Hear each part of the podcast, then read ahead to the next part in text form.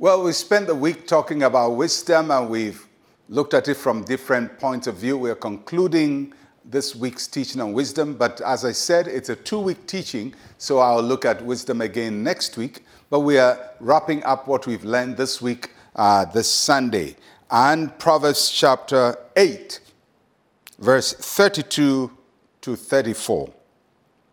Now, therefore, listen to me, my children, for blessed are those who keep my ways. Hear instruction and be wise, and do not disdain it. Blessed is the man who listens to me, watching daily at my gates, waiting at the posts of my doors. So, wisdom is telling us how to treat her.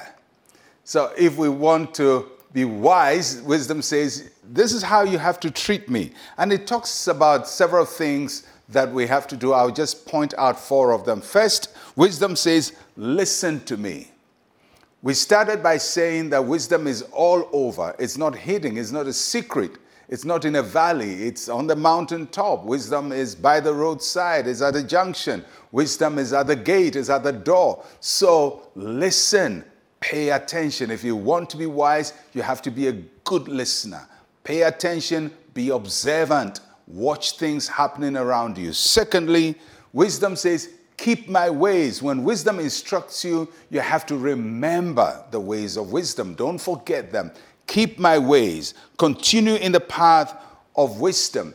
And, and many times people would, would try to sidetrack you. You're going to hear all kinds of voices trying to lead you one way or the other, but continue in the way of wisdom. Walk in the path that wisdom teaches you. So, you have to understand it's a lifetime pursuit. You don't just go to a seminar and say, oh, I want to be wise, I want to be wise, and after the seminar stop. No, it's a lifetime pursuit. You seek wisdom. You have to pursue it all the days of your life. So wisdom says, Keep my ways. Listen, keep my ways. Number three, it says, Watch daily at my gates. Be alert for wisdom. Be in expectancy.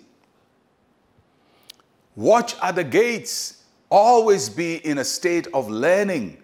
And, and it's one of the attitudes we have to have in our hearts that no matter how much we know, how well we understand, we're constantly eager, eagerly learning. And one of the ways I have discovered to learn as a person is to ask questions. You know, when, when you read the scriptures, uh, the first time we see Jesus as a responsible person behaving. That was when he was 12 years old, he went to the temple.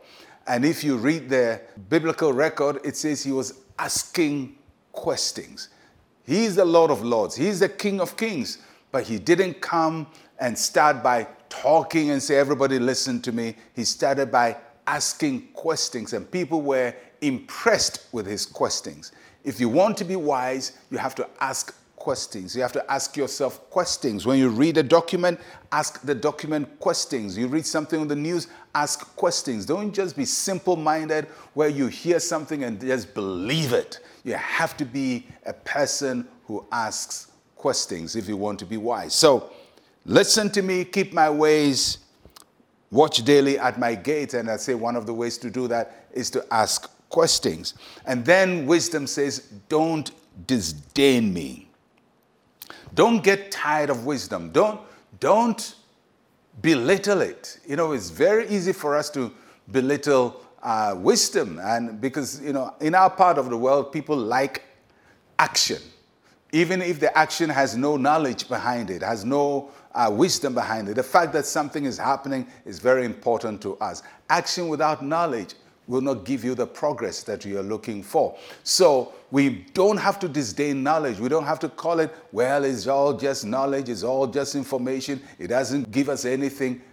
If you have wisdom, it will fill your life with all the good things you're looking for. Don't belittle wisdom. It's the principal thing. You have to go looking for it.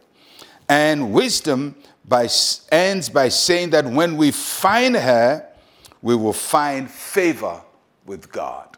So not only do you find favor with wisdom, but you find favor with God. When you find wisdom, God favors your life. He makes your life better. And I pray that all that we've learned about concerning wisdom this week will be applicable in your life, will apply to your life, and that you begin to see the fruit of wisdom coming out of your life. Let us pray. Say with me, Heavenly Father, teach my heart to know your ways, and my ears to discern the voice of wisdom.